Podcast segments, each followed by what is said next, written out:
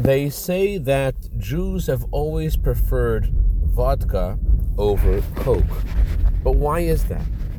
Good morning. It all goes back to a story when vodka and Coke were sitting together in a freezer, and vodka notices that Coke is frozen. Vodka asks Coke, Why are you frozen? And Coke says, Of course I'm frozen. What do you mean? It's cold outside. Why aren't you frozen? And vodka says, I don't care what's going on outside. I am the way I am.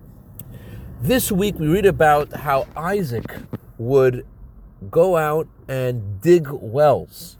What was so significant about that? Why is this the number one thing we need to know about Isaac? And the answer is Isaac was certain that everyone has some inner goodness inside.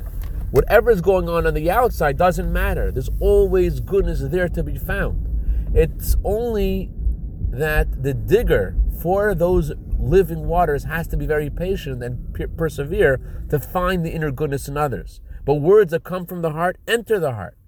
But Isaac had an obstacle. The Philistines would plug up every well he dug.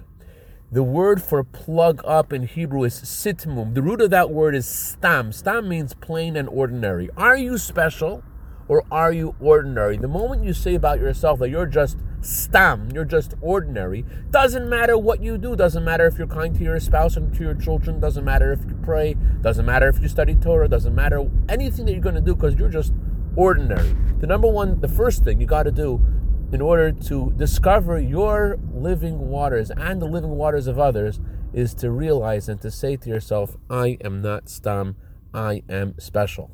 I dedicate our minute of Torah today to a very special young man, Daniel Hasid. Mazel Tov for your birthday today.